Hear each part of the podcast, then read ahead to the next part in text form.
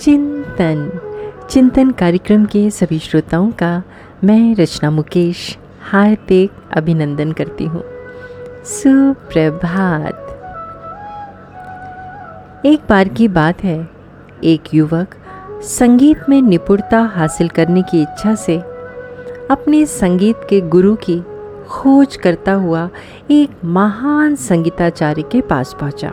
वो उनसे बोला आप संगीत के महान आचार्य हैं और संगीत में निपुणता पाने में मेरी गहरी रुचि है।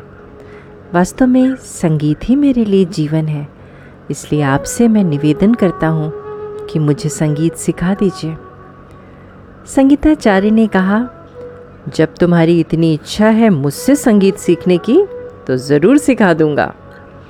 अब युवक ने आचार्य से पूछा कि इस काम के बदले उसे क्या सेवा करनी होगी? आचार्य ने कहा, कोई खास नहीं, मात्र सौ स्वर्ण मुद्राएँ मुझे देनी होंगी। सौ स्वर्ण मुद्राएँ? ये तो बहुत ज़्यादा है, और मुझे संगीत का थोड़ा बहुत ज्ञान भी है। पर ठीक है, मैं आपको सौ स्वर्ण मुद्राएँ दे दूँगा। इस पर संगीताचार्य ने कहा यदि तुम्हें पहले से संगीत का थोड़ा बहुत ज्ञान है, तब तो तुम्हें 200 स्वर्ण मुद्राएँ देनी होंगी।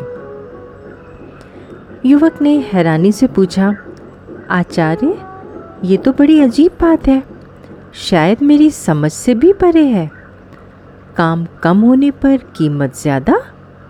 आचार्य ने उत्तर दिया, काम कम कहाँ है? पहले तुमने जो सीखा है, उसे मिटाना। यानी भुलाना होगा।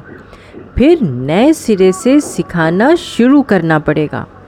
कुछ नया उपयोगी और महत्वपूर्ण सीखने के लिए सबसे पहले दिमाग को खाली करना पड़ेगा।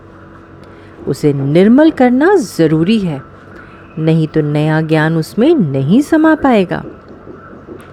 दोस्तों, सृजनात्मकता के विकास और आत्मज्ञान के लिए ये बहुत ज़रूरी है, क्योंकि पहले से भरे हुए पात्र में कुछ भी और डालना असंभव है।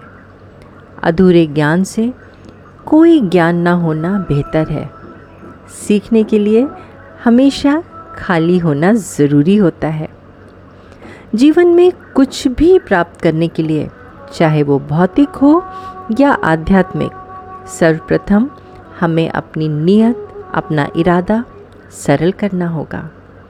चिंतन ज़रूर करिएगा। आपका दिन शुभ एवं मंगलमय हो।